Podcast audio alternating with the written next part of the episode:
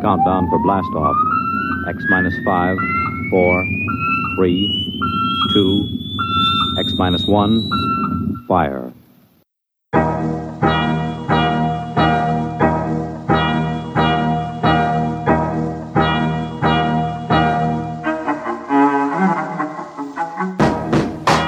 And welcome to another episode of the Forgot My Dice podcast. I'm your host, Jonathan Edwards, and with me, of course, the spaceships to my badass space samurai, Mr. Robert Lundgren. How you doing? Hello. I'm doing good. That is, of course, an allusion to our game, our deep dive game of the show, Starship Samurai, which we will talk about very soon. But for now, we're going to start this episode off the same way we start every episode, with a big, old, huge, warm, and sloppy thank you to our patrons over at Patreon. We appreciate all that you do for us. You guys help us keep the show on the air, and we love you. Thank you so much. Sloppy? A sloppy thank you? I don't know where I'm going today. I'm exhausted. I'm more than a little loopy. I have no idea what's going to happen, and I know it's not going to be pretty. In my head, I'll imagine that as you spitting in your hand before you shake their hand, you know? And that's where I'll stop. Whatever makes you happy, brother. Wait, if I thank them after right now, do I get sloppy seconds? Is that how this works? You're always welcome to my sloppy seconds. All right. Well, on that somber note... Oh, there was nothing somber about that note. It was a voluptuous note, ripe with thought and poignancy. I don't know what any of this means anymore. Well, we have an interesting note on the show here, Robert. We are getting caught up on FMD Classic. Yeah, I got behind. I wasn't posting them when I should, so I've got 20 up as we speak. And I think we're going to do, 22 a little later in the episode? Yeah, so I should get caught up on FMD Classics and get them up on the site. And so they're back in sync with the podcast like they were. I'm a bad person. I started getting decoupled when I was moving and blah, whatever. We're getting caught up. So, yes, if you notice a lot of FMD Classics getting pushed to your feed, that's why I'm trying to get them all on our website because... And another special, special note for the episode. It is time to wish a very, very happy birthday to your twins. Yeah, and to us, because I realized the first episode came out. I pushed it that night in the hospital. I do remember that, actually. I don't know why it didn't occur to me until just now. But yeah, when my twins turn 2, the show turns 2 as well. And next year will be 3 and so on and so forth. 2 years of our ridiculousness. I don't know how anybody's put up with us this long. Also, our anniversary episodes, because they fall on my kid's birthday, it means I tend to be doing family stuff, so we're recording a tad late, just a smidge. So if this doesn't come out on Monday like we want, I'll try. I'm going to try hard, but no promises. That is why it was little children's birthday, and I had to, family came in. It was a thing. All right, and as always, we're going to kick this episode off with our off-the-shelf segment. And in our off-the-shelf segment, of course, this is where we talk about all the wonderful, geeky, nerdy, wonderful things that we've had off of our shelf and into our hearts. And we're going to start out with you, Robert, because you have been playing some video games. So I continue to play Wrecking Ball in the Overwatch, and it is fun, and I really enjoy it. And, hey, Jonathan, are you sitting down? I am indeed. Is it dark where you are? A little bit. Is there some nice ambient light, maybe from a campfire? I'd call it more like some mood lighting, but yeah. I'll take mood lighting. So, are you ready for some spoopy tales of Pokemon Go? Sure. I don't know what that means. You don't know what spoopy means? No. I just found out the other day. Apparently, it is the kids use it in their internet languages, and it is a mixture of spooky and stupid. So it is a stupid silly good or stupid bad. It's creepy and funny kind of at the same time. So that's what spoopy means. I'll allow it. I just caught a Plusle. A Plusle? Plusle, sure. There's only the one E, so I wouldn't have known to make it a hard E. There's no accent. I don't know. That's just what I call it, man. I just read these things. I stopped watching the Pokemon. I got kind of bored of it. When you started talking about Pokemon, I whipped out my Pokemon Go and I just caught one. Nothing spawns in front of my house. Anyway, okay. So here we are. Gina and I got some babysitting. We went out one night, right? And we were out having a lovely date. It's getting late. We're on our way home. But we had some time. We had about 30 minutes to kill. And it's like, we're not gonna waste time when you're out on date night, right? But what are you to do? We ate, we did our thing. We had dessert, actually, so we had nothing to do. So we went on the internet and we looked around relatively close to our house if there were any Pokemon nests. Do you know what Pokemon nests are in Pokemon Go? No, I do not. It is where a type of Pokemon spawns that is supposed to not really normally spawn in your area, but they will spawn there a lot. And Pokemon nests like move over time. So like there's a park near my house where these Zubats used to pop up all the time, but now they're gone because the nest has moved on. It's just a thing you can do. And I could send you a link to the map I use. But there was this type of fish called a Chinchou, which we had never seen before. So we're like, let's go to this nest. Let's go find it. It's in a park kind of near my house. So we drive over there. And we park in the parking lot, and there's like a little community center there, and it's brightly lit, and there's lights everywhere. And we find a gym, and we're doing stuff, but there are none of these fish. There are none of these Chinchous. And we're like, huh. And we're looking on the map, and it looks like there's a second parking lot on sort of the far end of the park, because it's kind of really long and rectangular for some weird reason, you know? So we're on like kind of the eastern corner, and on the western side, there appears to be another parking lot. So we're like, okay, we'll go drive down there. We go, and we drive down there. There are no lights at all on this side of the park. A little dark. Some would say ominously dark. And I find the turn in to the parking lot, and I turn into it. And the parking lot's just like, you know, it's just two rows of parking spaces. It's nothing. There's you know, it's a tiny little parking lot. And then I turn right to sort of turn into the parking lot proper, and as we're going in there, my wife is like, oh, there's fish. There's these fish everywhere. And she's like catching the Chinchous. So she's not looking up. She's looking at her phone. I'm looking up because I'm driving. When I make that right turn and I'm pointing myself down the parking lot, what do I see, Jonathan? A police officer. No. At the other end of the parking lot, as far away as we can get, parked in a spot, is a old beater Toyota truck, like one of the little tiny ones, right? And it's old. And it's beaten up. It's white, and it's got nebulous shapes in the back hatch area. And the driver's side door is open, and because the lights are on, I can see it. And standing immediately outside the driver's side door is a guy wearing overalls and a stained shirt, and he's holding a plastic like shopping bag just full of something. Body parts? I don't know. You know what? I took one look at that, and I'm like, nope. Nah, we're good. I noped out of there. I'm like, you know what? There are horror movie tropes out tonight. It's not a good night for Pokemon Go. We're just going to go home and go to bed. Because, yeah, it's no good. There's horror movies out tonight. And that is my spoopy tale of Pokemon Go. Don't play Pokemon Go driving around looking for nests at 10 o'clock at night. I think that's the moral of the story. Fair enough. Was that a good tale? Was that creepy? Slightly? When you see that in real life. And by the way, this parking lot was dark. He was just standing there in the dark.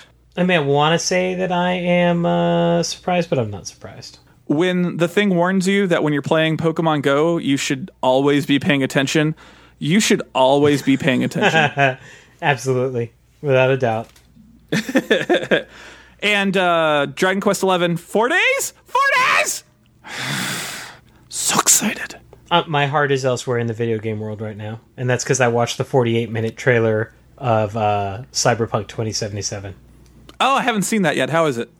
Oh, wow. Robert. It looks like it's going to redefine the modern action RPG. Is it cribbing from like Mass Effect? Is it a shooter, you know, RPG? Or? It borrows from Mass Effect, from first-person shooters. It looks like it's got a heck of a tech tree.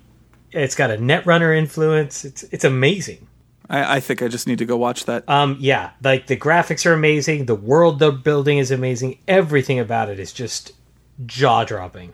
Nice. I can't wait. All right, I'll go watch that tonight after we're done. Huzzah! Huzzah indeed. Well, I've had a little bit of video game time myself. I have continued to play Fortnite. Nothing new to report there. The new season is shaping up interestingly. There's now a giant monolith cube that's in the middle of the map. It gives shields.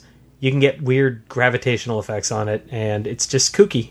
There's also a tomato cult that has popped up in the world. They are worshipping a tomato god, and there's now an Indiana Jones-style tomato temple. Killer Tomato style? Is there a guy with a cavalry saber and a deployed parachute that is their leader? No. Somehow they've managed to make it even worse. Yeah, I would urge you to check out Fortnite and check out the Tomato Cult. Okay, I'm on that. That's about it for video games. I've also actually been playing through Halo 2 on Legendary with my buddy. My buddy Sean and I have been playing Halo together since 2001. Whenever the first Halo came out. I wish I had the soundtrack from 2001 just queued up when you did that, because now we could just say this to the weird screaming chorus that they have in that movie, you know?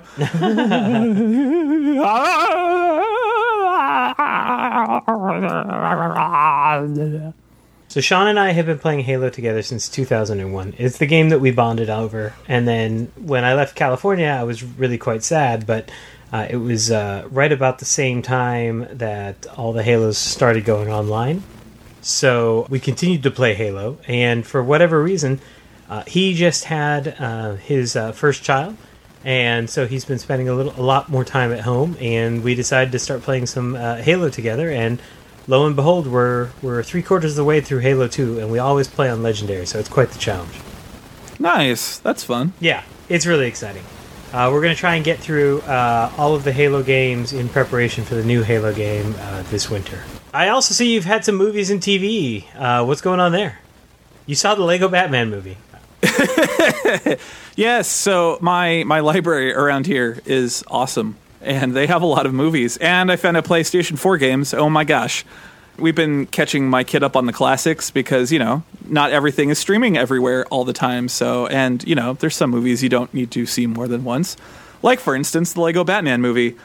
I like that movie. I like the LEGO movie. I like its sort of kinetic and manic sense of humor. But, yeah, I don't think I need to watch that movie more than once. It was kind of like a one, and I'm like, that was good. That was good. And my kid kind of felt the same way. She's like, that was really funny. And then she moved on, and then we actually got into that from like to a long talk about like Batman, and she's like, so the boy, who's that? And I'm like, that's Dick Grayson, that's Robin. And she's like, is he a character in the comics? And I'm like, yes, he is. And yeah, so I was showing her pictures and stuff, but that was fun. Have you seen the LEGO Batman movie? Yeah, I watched it once. Yeah, that's about it. I had a good time. It wasn't bad. Yeah, it wasn't good. It was worth a viewing, and it's got some kind of like high level commentary on, you know, Batman, because it plays around with Batman tropes quite a bit, which is kind of fun. It is what it is. And then we continued on the, you know, the Pixar bandwagon, and we watched Up, and yeah, that movie, man. That movie is still a swift kick in the feels in the first 10 minutes. It's pretty impressive. Yeah, I don't know that I can watch the beginning of Up right now. I'd be a hot mess. Oh my gosh. And of course my kid was just like, I didn't cry. What was so sad about the beginning? And I'm like, you just don't understand. You've never loved like we have as old men. I don't know what it was, but yeah. That's one of those rare instances where, yeah, you really do have to have age to understand that sadness. It's the reverse of when you and I look at a child that's crying and we just ask them, why are you crying? You want to know what got to her? The LEGO Batman movie. Shut up. Because there's a scene. No, seriously, she started crying at the beginning of it because there's a scene early on when he's looking at a picture of his parents in front of the theater, you know, right before Joe Chill. And she understands what happens to Batman's parents because we watched the beginning of Batman Begins. And so she knows, like, Batman's parents died, and she just loses her mind when she gets reminded of that and just thinks about, oh, he's just a little boy and his parents died. You know, it's her experience, I guess, you know, because she could actually imagine that happening to her. But, you know, she's never, you know, been in a relationship, and so she can't get up, I guess. But she liked Doug the dog, Squirrel! Which is probably... No, my daughter has picked up that character trait. She's always had this weird fascination with squirrels, and so she will just do that. She did it before she watched the movie, but she's really kicked it in overdrive. Like, I've literally just had conversations with her on the street, and she'll just be like, and then I met my new teacher, and I got a squirrel! And let's see, I've never seen Brave, actually, so I got that queued up, and I found out they have PlayStation games, and they have Jurassic Park Evolution, so I'm going to give that a go on the PlayStation once they get it back in stock. Can't wait to talk about that. You know, I love me some Jurassic World Evolution. And hold up, that is literally all I've been up to the last 2 weeks. I have been doing house stuff.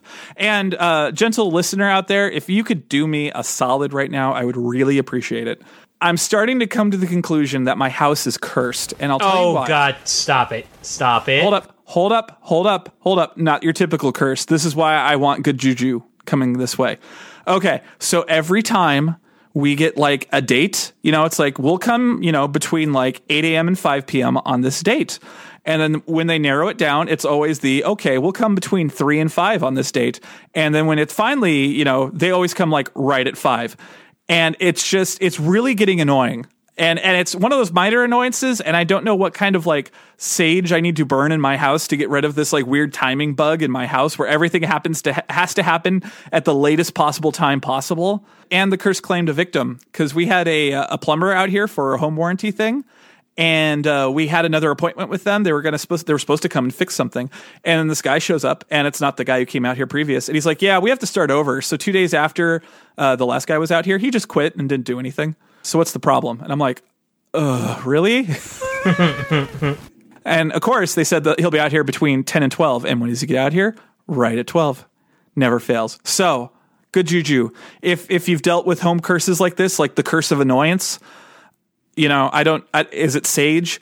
Can I burn time? Like, I don't know what herb I need to wave around in here to make it go away. But this annoyance energy in this dwelling needs to go away.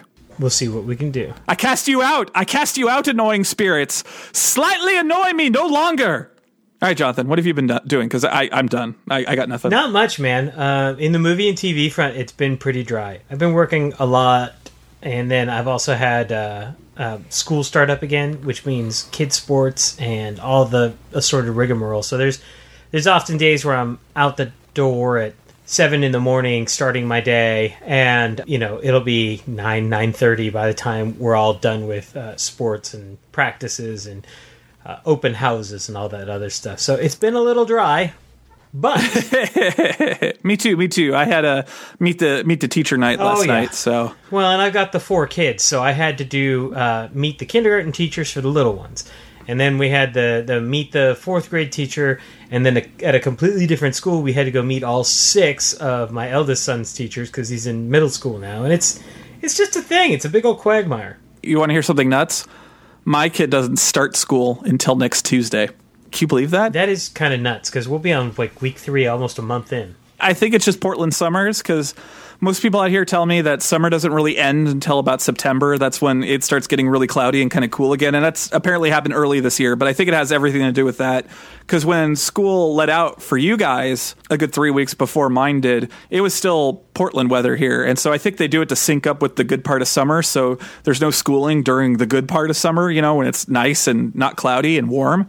But I feel bad for my kid. She had an extra long year of school because Texas schools start earlier than most everybody, and then Oregon schools get out later than most everybody. So she just had, you know, extra 3 weeks of school in there. On the TV front, I haven't had much. I have continued to chip away at Star Trek The Next Generation. I like to put it on when I'm working sometimes. It just helps the time go by. And it's something that I'm familiar with, so I don't concentrate on it, if that makes sense. But it's I'm still cognizant enough to make sense of it, but not cognizant enough to be distracted from work. I've been doing that off and on too. I got through the last episode I remember watching is the one where Data starts dating. Oh, that's a rough episode. that one's just so there's so much awkward. There's just so much awkward. I'm about 3/4 of the way through season 5 at this point, and so that means that I'm going to have to start bouncing back and forth between this and Deep Space Nine very soon. And the only other thing I have to report on the TV end of the spectrum is that we've got some great news. Altered Carbon, one of my favorite shows of the last year, getting a season 2. Oh, fun. And this time Anthony Mackie will be taking the lead role. I don't know who that is. That is the guy that plays Falcon on the Avengers movies. Oh, interesting. Okay. He's a great actor. He was in Hurt Locker. He's done some character work. It's good stuff. Well, I think we're at that time, Jonathan. I have opened the file on our fans' Facebook page. Is it board game time? Yes. Yes, it is, because that's quite sadly the only TV that I've had. So time to talk about some board games, and that I can actually get into, because I've had a couple of good, solid game nights at my house. Yeah, the nice thing is it only takes one good game night to chip away at like 3 or 4 games, you know? Mm-hmm, mm-hmm. So, are you ready? Because we're going to be making some alterations to the list, bud. All right, let's do this. All right, number 1. Played me some Plague Inc. How should I put this? It's basically reverse pandemic. Instead of trying to kill the disease, you're trying to kill humanity. It does a really interesting and good job of simulating what the video game's like. It's actually quite clever in that respect, and there's just enough going on to really make it satisfying, much like Pandemic is, but it's not difficult at all. And I'm happy to report that my disease wiped out humanity. And I won 5 of the 7 continents in terms of most cities destroyed. How many players did you have? In that particular game, I think I've played it with 2 now, and I've played it with 3 players. And it plays very quickly, too, which I appreciate. Is everybody a separate disease, or are you working together? Yes, no, we're all separate diseases. And in fact, we're actively working against each other, because the way it works is you have actions, and one of the actions that you have is to spread diseases. Yeah. And so when you spread your disease, there's a lot of rules around how you spread. You have to be connected.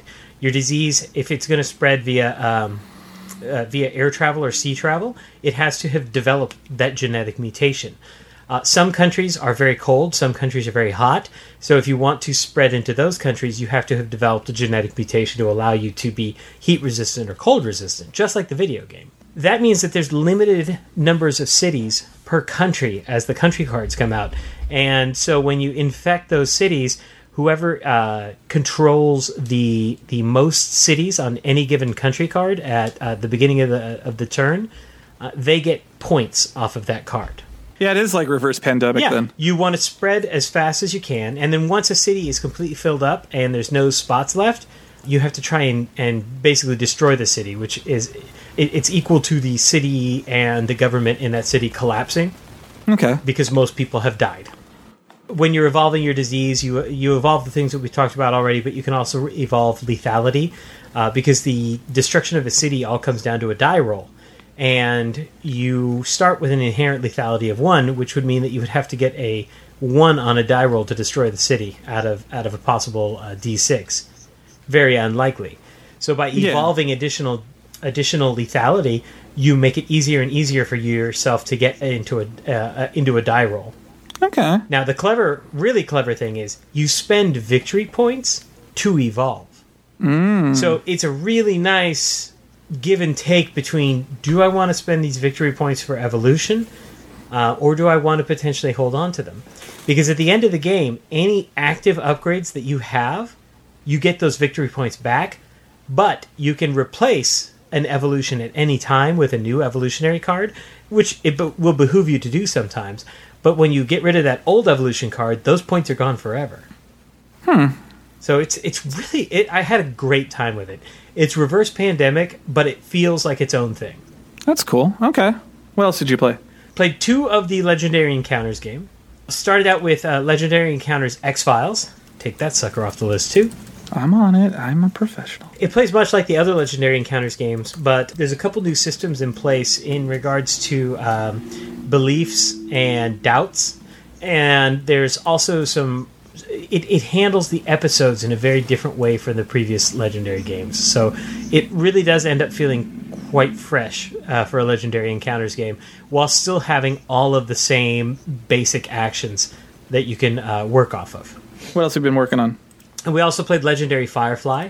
And it's funny playing 2 of those Legendary Encounter games back to back and seeing how they've tailor-made each of those games to be to fit it into the license better, which I think is great. I think it's fantastic.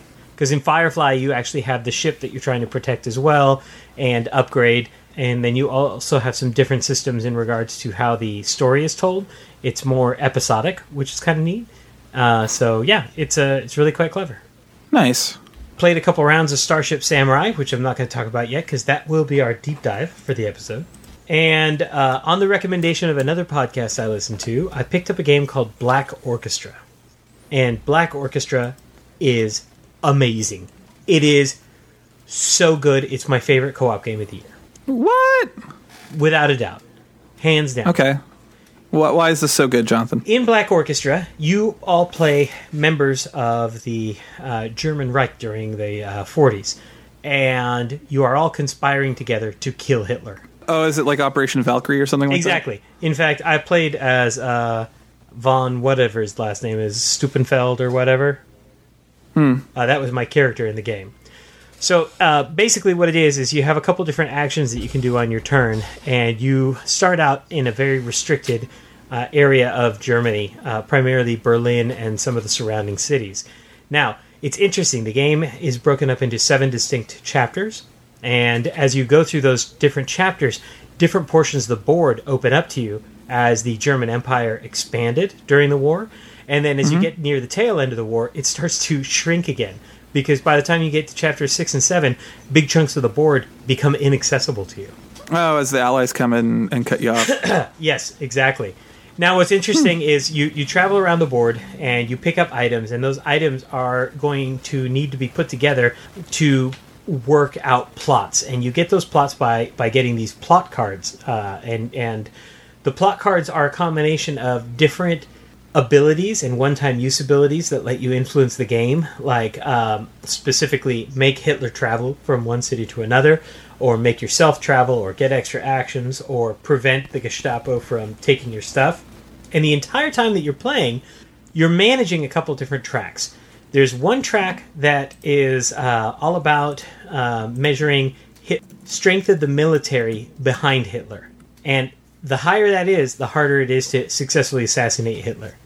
Now, there's also a track that it measures your individual suspicion, and you really need to actively manage that, because if the suspicion around you becomes too high, when there's a random Gestapo raid, the Gestapo will come and arrest you.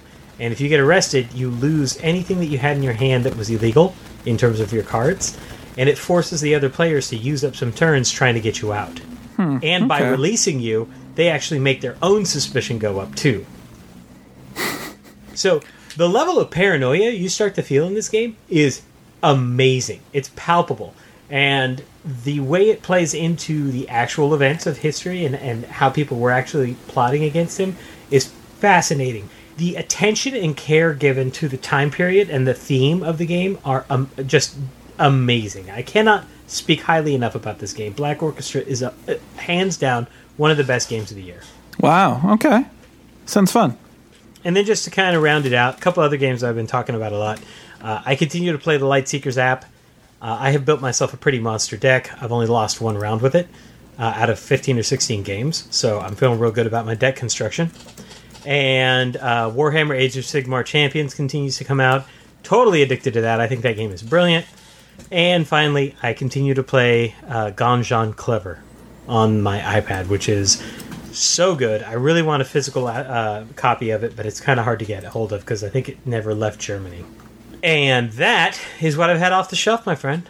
All right, so I added Black Orchestra, I removed Plague Inc, Legendary Encounters, The X-Files, Starship Samurai, and Black Orchestra, bringing your total down to -3 this week. Dale? You haven't played Consentical yet. You haven't played any of Jonathan's new hotnesses. Play some more Black Orchestra. I'm counting on you, Dale. You're my only hope. How's it feel to feel hopeless? I just call that Tuesday. Oh. I do enjoy the Street Fighter reference. Well played. Well played. Yeah. You were trying to work that into every episode, but I, in turn, beat you to it. That is a Killer Instinct combo breaker, sir. Combo breaker! All right, well, that brings us to the end of our off the shelf segment.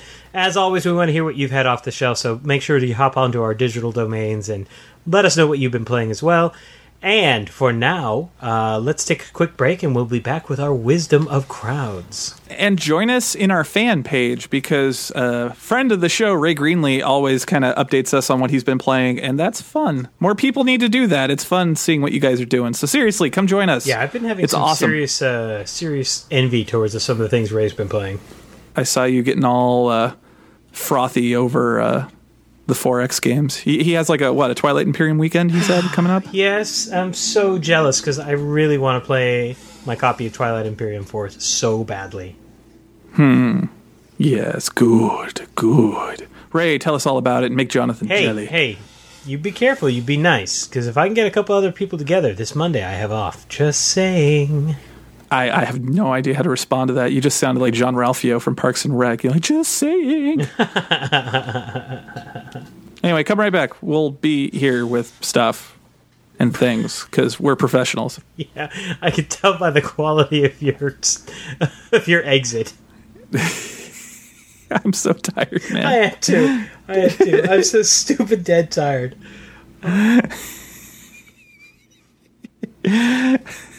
One of us should just end this. I'm going to end it right now. We love getting feedback, so please let us know how we're doing by doing one of the following. You can email us at fmdpodcast2016 at gmail.com. You can join our Facebook group at facebook.com/group/fmdpodcast. We also have Facebook comments enabled for all our posts at forgotmydice.com. You can also message us or tweet us on Twitter. Find us at Forgot My Dice. You can join us on Patreon, where we post outtakes and other bonus content. And if you like the show, the best way for more people to find out about us is to give Forgot My Dice a review on iTunes, Stitcher, or the Google Store. Lastly, for those of you who want control to sanction the podcast, pick up your shoe phone and call Agent 82. Chief, it's acceptable to get podcasts on our wristwatches. It won't be distracting. I just don't even know what's happening right now. Well, it's classified, Jonathan. I could tell you, but then I'd have to kill you. Oh, we've got to get these things upgraded from the 1960s. And welcome back. It is now time for our Wisdom of Crowd segment, our bi-weekly tabletop news segment. And we're still riding high off the Gen Con news wave, buddy. Lots of stuff to talk about. What? I haven't found anything. It's because you don't know where to look, my friend. Shut up. Love you. All right, well, let's get started with a couple of announcements, and this first one is near and dear to my heart. Starcadia Quest is on Kickstarter right now, and yes, I am a proud backer. Starcadia Quest, of course, is Arcadia Quest in space! In space!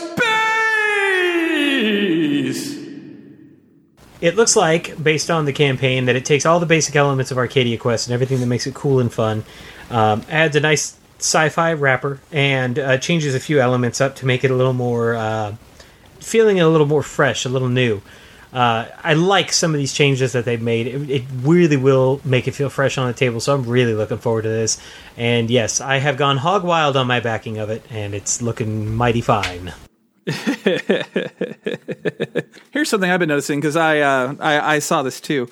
What is up with people and sci-fi? Like the gaming community at large is sci-fi's hot right now, man. Yeah, it is because like what we had the Expanse RPG, Starfinder came out not all that long ago. Yeah, Starcadia Quest. Starcadia Quest. Zombicide was Invasion, which is sci-fi themed. Our game of the show, Starship Samurai. Yeah, and then we also had, like, Chaosium is like, Chris Spivey, like, write us a sci-fi game. And I know there's more examples I'm just missing, but... Comanauts is heavy sci-fi. Yeah. Doing something in space! It just seems to be the new hotness right now, and I don't get it. I'm all right with it. Yeah. Well, and I've been kind of jonesing for something, too. Like, I've wanted to play a good space RPG or something, and yeah, I don't know. Maybe it's Cyberpunk? I don't know. All I know is that Starcadia Quest has space cowboys, it has space pirates, and it's going to have all the kookiness of Arcadia Quest, so I'm really okay with it. Oh, wow. It doubled its money since I last looked at it. That's there you impressive. Go.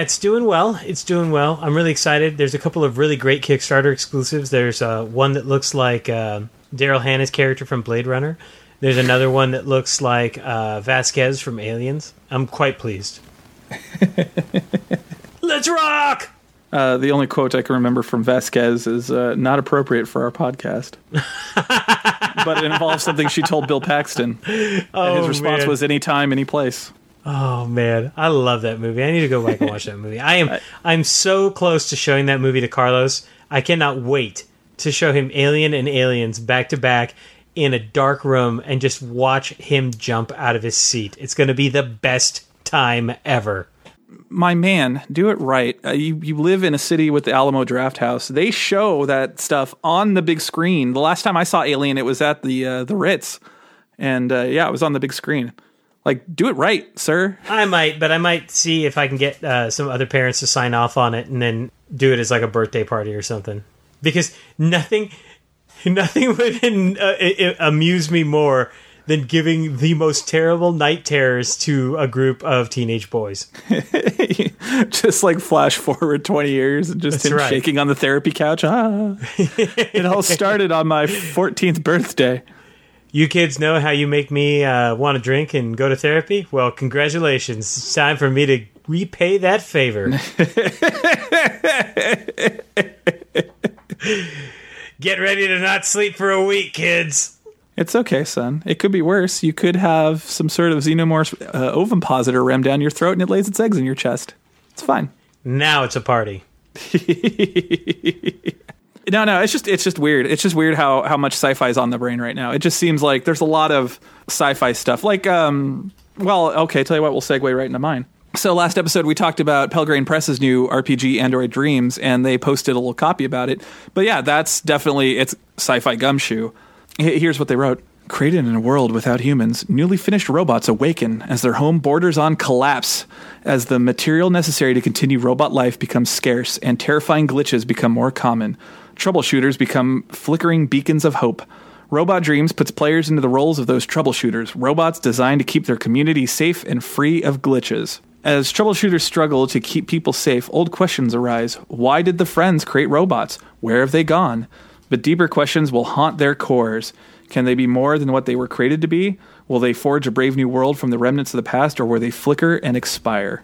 I don't know what that's channeling. I know I've read that before. That kind of like post-apocalypse robot future where the robots don't know where they came from. I can't place where I've read that before, though. Ah, no, it's a good story trope, though. I'm down with it. Also, the thing I've read about it is it's going to be kind of like one of those entry-level gumshoe products. So it's going to be a thinner book, like Esoterrorist. So like, softback and probably like, 128 pages. Like not a big thick book. Not like Knight's Black Agents or anything. It's going to be a little bit more easier on that. I don't know how I feel about it, but I'm intrigued. I'm going to read it regardless, I think. Well, you ready for some more news bites? Does it have anything to do with sci-fi stuff? Yeah, I can make it happen. I can make that happen, buddy. Oh, let's keep the sci-fi going. Let's keep it going. Keep the sci-fi train going. Do do do do do do sci-fi train. Boo boo. Our big game of the show, Starship Samurai, has a new expansion coming out. Ooh. It's 2 additional mechs called Starship Samurai Shattered Alliances. It comes with Hanzo and Ishida, 2 brand new mechs. They're standalone ships. Oh my god. Hold up. Does one of them have a sword and the other one have a bow? No, that's in the core box. Both of these guys have swords. Because Hanzo is, I think his last name's Ishida from Overwatch. Oh, that's pretty funny. I wouldn't doubt that's the reference, though. Okay, anyway, go on. It comes with 40 action cards for the game, which we'll talk about in the deep dive. And it comes with 2 brand new mechs, and these mech designs look just as awesome as the ones in the box. And yeah, I'm really excited. That's totally up my alley, and I think that's a perfect kind of expansion for this game. Neat. See, sci-fi's on the brain! Well, I think that's about all I've got from a sci-fi perspective. You ready for some more industry news? Okay, go. We're getting some new Ghostbusters love. We're getting Ghostbusters the card game. And it's a high five between Albino Dragon Games, who did the Goonies Adventure card game, which is a lot of fun. I really enjoy that.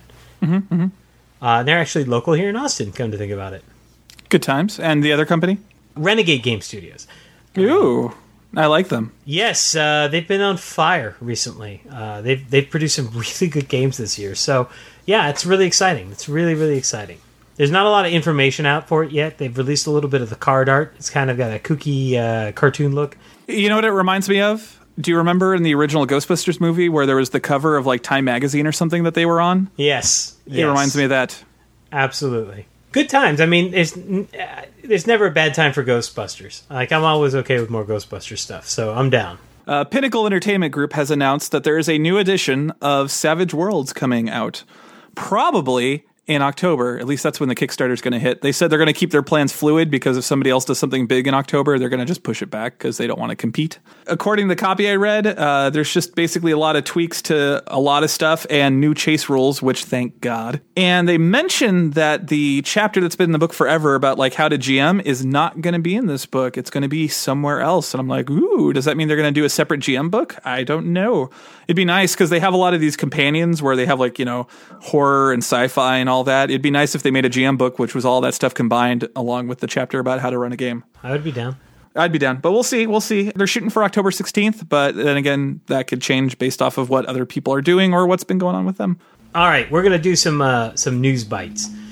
So, Stonemeyer Games, who has no shortage of love in our podcast because they make good stuff, has teamed up with Bezier Games, and they're each taking one of their big, awesome games, and they're high-fiving them together into something special. We are getting a combination of Between Two Cities and Castles of Mad King Ludwig in Between Two Castles of Mad King Ludwig.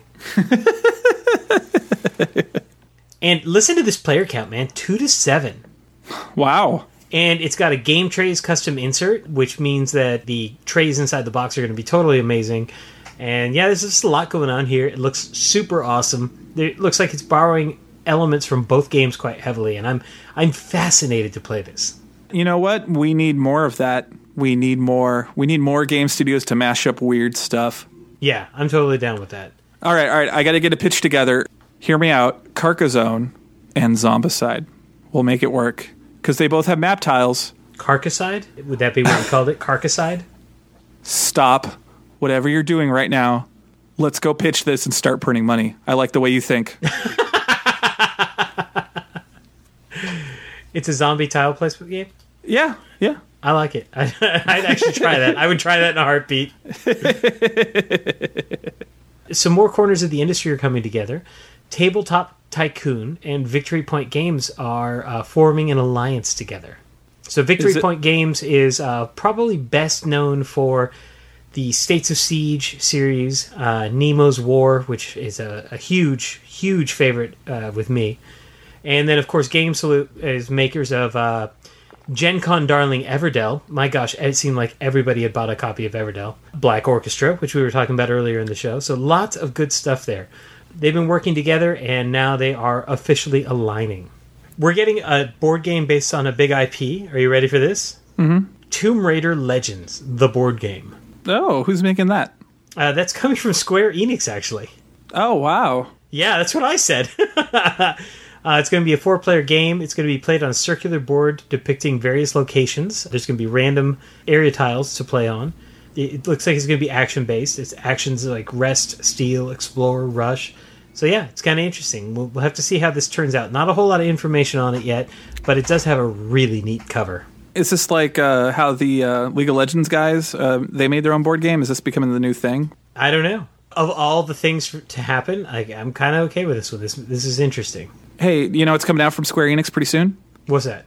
Dragon Quest XI. 4 days. I know it. I know you're excited about that one. I got a hot tip today that when you get the rogue Eric in your party, you should do everything possible to unlock dual wielding as quickly as possible. Hot tip, fresh off the internet, direct to you. So, Robert, do you hear the beat of large wings in the air? Does it sound like a saucy, sexy Caribbean beat on one of those steel drums? More like the leathery terror of something in the air.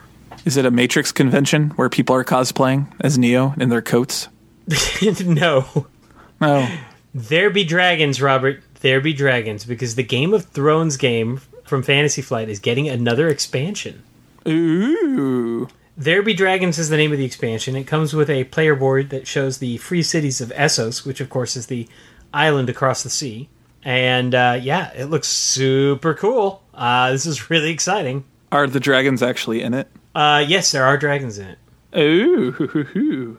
Daenerys gets her 3 dragons. They're a new unit type. They don't muster the same way other things do. I hope not. You know, okay, so say I know next to nothing about that show. I have not watched it. But I was there when my wife was watching it and saw the first time the dragons attacked that. Like, I think it was one dragon attacked an army. And yeah, that's about how I'd expect it to go. That was amazing. Yeah. I hope those are just wickedly overpowered, because that would be fun. We're going to find out soon. The expansion is coming soon. Fun. All right. Well, that brings us to the end of our Wisdom of Crowds segment. As always, if you have any kooky news tips that you need to throw our way, please feel free to reach out through all of our different digital domains.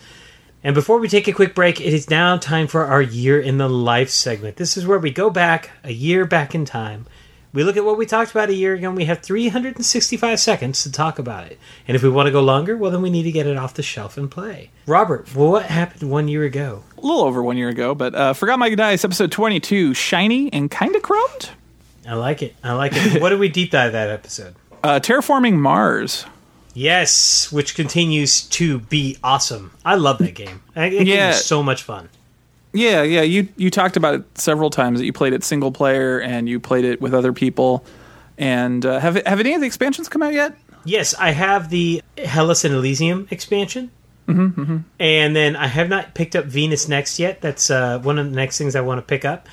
And the new expansion was, I believe, available at Gen Con. I just never had a chance to go by the Stronghold booth and grab a copy. I really remember liking that game quite a bit.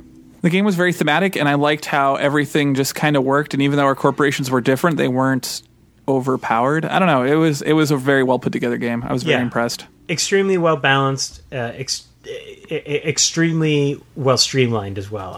There's a lot to like there. I moved away from you, sir. I don't get to do fun things anymore. I'm so sad.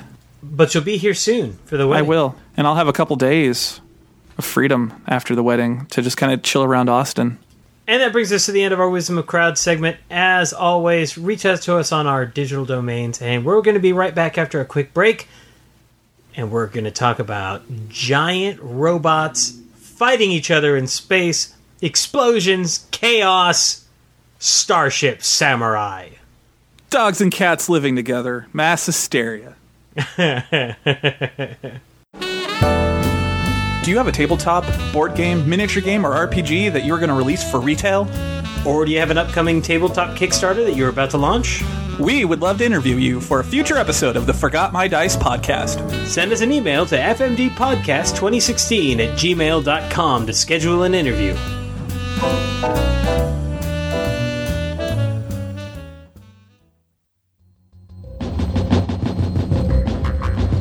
And welcome back. It is now, of course, time for our deep dive of the episode.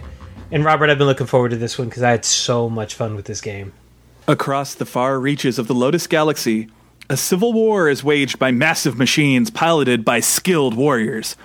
Take your place as daimyo of one of the major clans and fight for your right to the title of Galactic Emperor in Starship Samurai, an epic new game of warring clans for 2 to 4 players.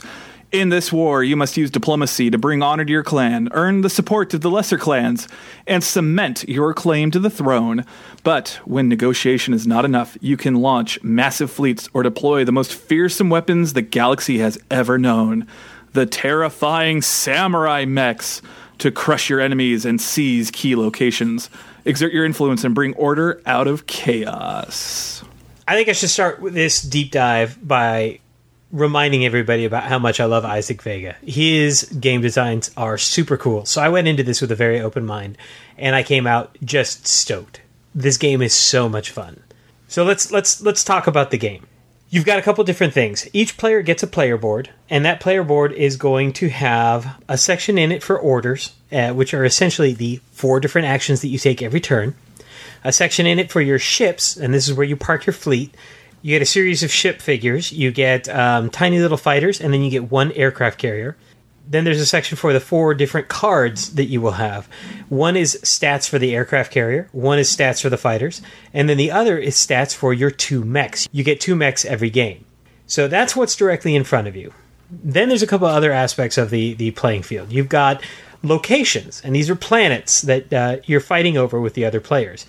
And there is a minimum of 2 and a maximum of 4 based on your player count. There's 1 planet per player out on the playing field. This gets rotated because the planets are actually cards, and the locations are spaces that get filled up with your ships and your fighters and your mechs. That makes sense? Yeah. Okay, so the planet itself is a card because every round you're going to put out fresh planets. Each of these planets comes with a different bonus, and we'll talk about how those bonuses work in just a little bit. The final thing that you put out on there is an allegiance board, and basically what it is in the world of Starship Samurai, you have 8 different clans, and these clans are all throwing their weight behind one of the players. So it's basically like the politics of the game. Make sense? Makes sense. So in this board, you have 4 columns, one for each player of the game, and then you have tokens for each of the 8 clans, and then you move those tokens up and down the different lanes for the individual player, showing who is aligned behind who. And the height of these, because there's 6 different spots that they can occupy, is really important. Because in the first spot, which is like a very low level of allegiance, you only get the monetary value of the game. But then, if you go up a level, you get a victory point. And then if you go up another level, you get 2 victory points. Then 3, then 4, then 5 victory points per round. So the more a clan believes in your faction, the more victory points you're going to score from them every round. Make sense so far? Makes sense so far. I'm terribly sorry. I'm getting very distracted by all these pretty minis. I'm looking at them on Board Game Geek. Yeah, because the mechs are dope. Yeah, they have one with a giant mech bow. Oh, man. His special power is ridiculous, too. He can basically snipe any ship off of anybody's player board. Fun. Yeah, he's just like a giant cannon. All right, so there's 3 phases in a turn. In phase 1, you're basically going to claim location rewards. And in this, what you're going to do is you're going to look at the 4 locations, well, assuming that you have a 4-player game. You're going to look at the 4 locations, and any one that you currently control, you're going to get the rewards. And the rewards are printed at the bottom of the card. And most of those are going to be things like victory points or money or specific clan love, I guess you could say, right? Allegiance. Yeah. So after you've claimed your location rewards, you're going to perform a single order. So you have 4 tokens, and you have 4 actions. Your tokens are numbered 1, 2, 3, and 4, and that's how many of that action you can take. And your actions are pretty straightforward. You've got one action that lets you move a clan marker X number of spaces. So basically, you can either move somebody else's clan marker down, meaning they're going to get fewer rewards, or you can move one of your clan markers up. Okay, makes sense. Okay, next one is you can move units. And depending on whether you put the 1, 2, 3, or 4, you get to do this 1, 2, 3, or 4 times. And what you do is you take units out of your supply, which is your player board, and you put them into one of the spaces surrounding one of the locations. And there's some rules around movement of units, right? The aircraft carrier, it comes along with 2 fighters automatically, and things like that. And the mechs especially have very specific rules that are applied when they're in an area. It seems easy so far. Yeah.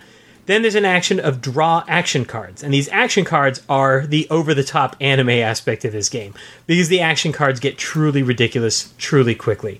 Most of them screw with your opponents. Some of them boost your own stuff. They're all fun and way over the top. This is a game about extremes. And then finally, you have gain wealth tokens, which is the monetary value of the game. Because many of those action cards do come with a cost. Now, the neat thing is, any one of those actions that you take, you can bolster with money.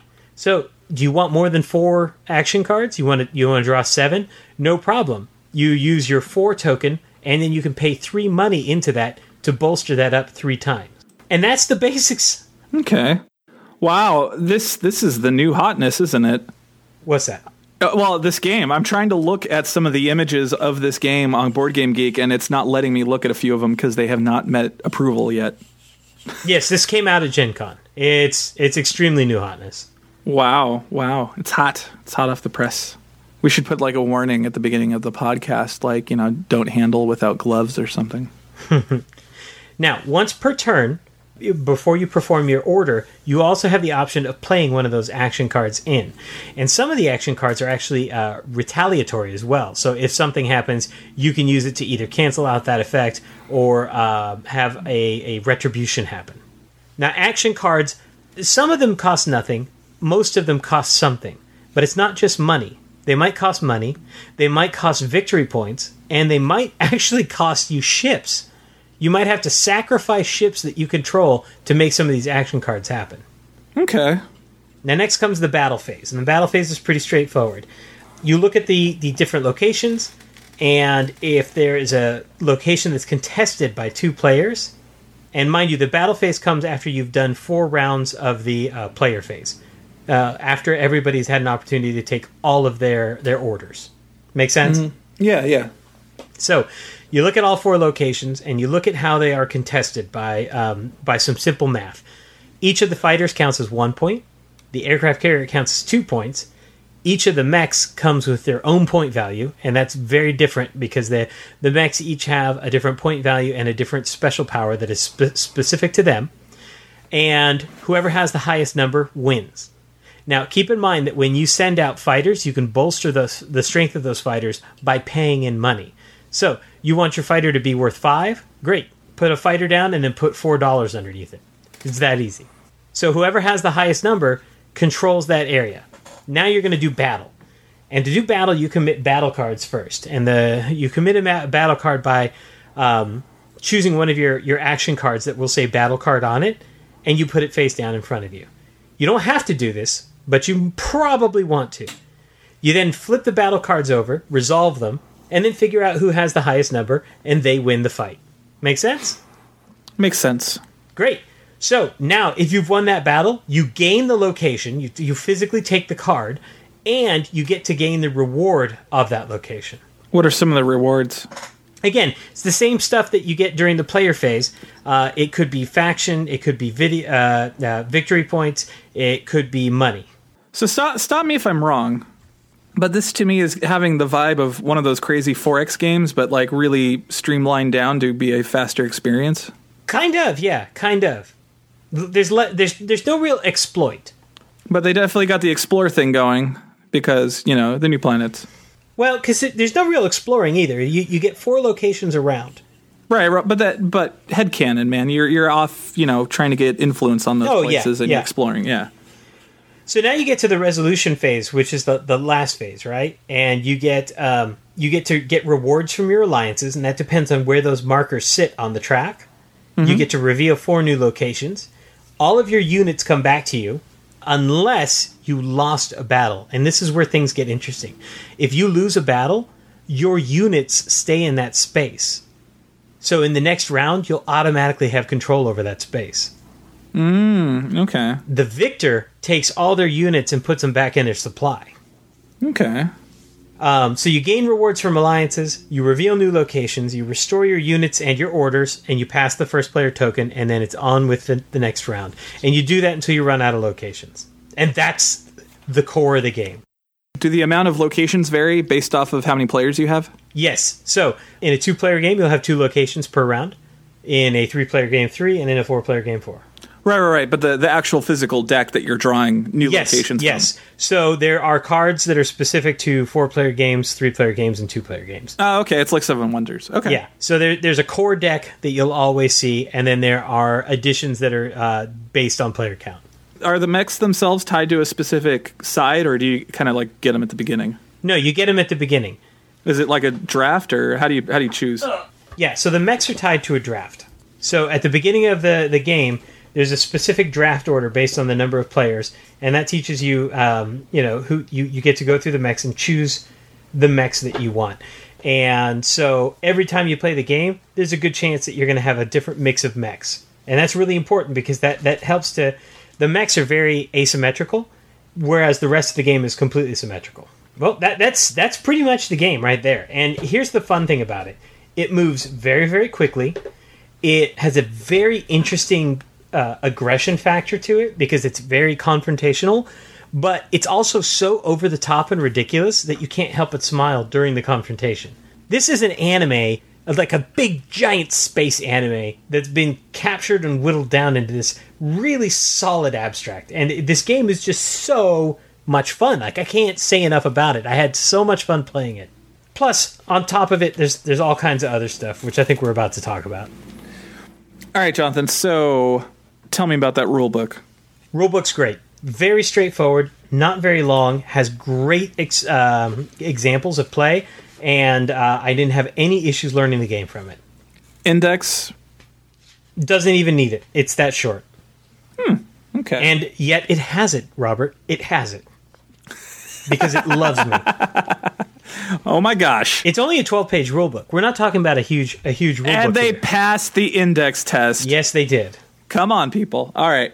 So I've been looking at these components on BoardGameGeek, and I gotta say, like, the mechs, they have their poses are kind of dynamic, but I like the way that they're sculpted because they're not complicated miniatures. So I've been seeing people's paint jobs, and you know, there's simple paint jobs on the site, and there's more complex paint jobs on the site, and I gotta say, it kind of lends itself to both. You know, if you're not like an expert painter, you don't really have to worry. Like, splashing a little color on them actually helps them out quite a bit. No, these models, I mean, honestly, even if all you did was throw a wash on them, they would just pop. They would pop because there's so many sharp, nice details in the plastic. These models are excellent. And it's interesting how some people do it, because some people try to avoid the different sort of player colors, you know? And then some people obviously don't care. But so, like, one of the picture sets, there's a lot of, like, violets and browns, you know, but others, people don't care. And it's like, fine, whatever, it's red, I don't care. It doesn't have to be on the red faction, but yeah. And I saw a picture on it. Do they have any form of marker that you get to sort of determine which mech is your own? You know, so if you're, like, the blue player, do you have, like, a little standee or something to determine that? No, you get a card that you put onto your player board that gives you your mech's stats. Okay. And that card has all the art on it of what your mech looks like, and there's no two mechs that can be confused for one another. These are all very, very distinct designs. You'll know who you have. Okay, well, one of the pictures, there were little beads that people were putting on them, and I was like, oh, they must be doing that to make sure people remember which mech is theirs. So yeah, I mean, I guess you could if you really needed to, but I mean, like, in my experience, these mechs are so vastly different from one another that there was really no reason to. I dig the little carrier ships, too, with the Asian-style, like, houses on the top of, you know. Oh, yeah. It's cute. Anything else to say about components? Yeah, everything just is beautiful. The art is phenomenal and wonderful. The plastics are great, extremely well detailed. Everything about this game is a pleasure to look at, and it's got a great table presence, and it's just super fun to look at. It captures that over-the-top anime feel perfectly. So is there anything off in the execution of this game that you can think of, or is it just kind of hit all its thrusters? No, it's full engines. Let's go screw some stuff up. Okay. Like, there are some seriously, seriously messy cards in these decks. Like, there's one political card that lets you sway a faction by 6 towards you. Now, considering there's only 6 spots on the board, let's say your buddy has that faction at positive 2. Well, guess what? You can go minus 2 to get him to 0, and then minus 4 or plus 4 into your zone, all with one fell swoop. Now, here's the thing. That's a really expensive card to play. I think, as I recall, I had to sacrifice 2 of my ships to play it. All right, so you said you played it with 2 players and you played it with 3. Yes, and I'm going to be playing it with 4 players this weekend. And it works just as well with 2 as it does with 3. And the reason for that is because of the additional locations that you put into that deck. Nice, which is, of course, the kind of the timing mechanic, too. Exactly. Nice. And here's the thing, especially when people have learned the game and are playing it, this plays extremely quickly. How long does a game...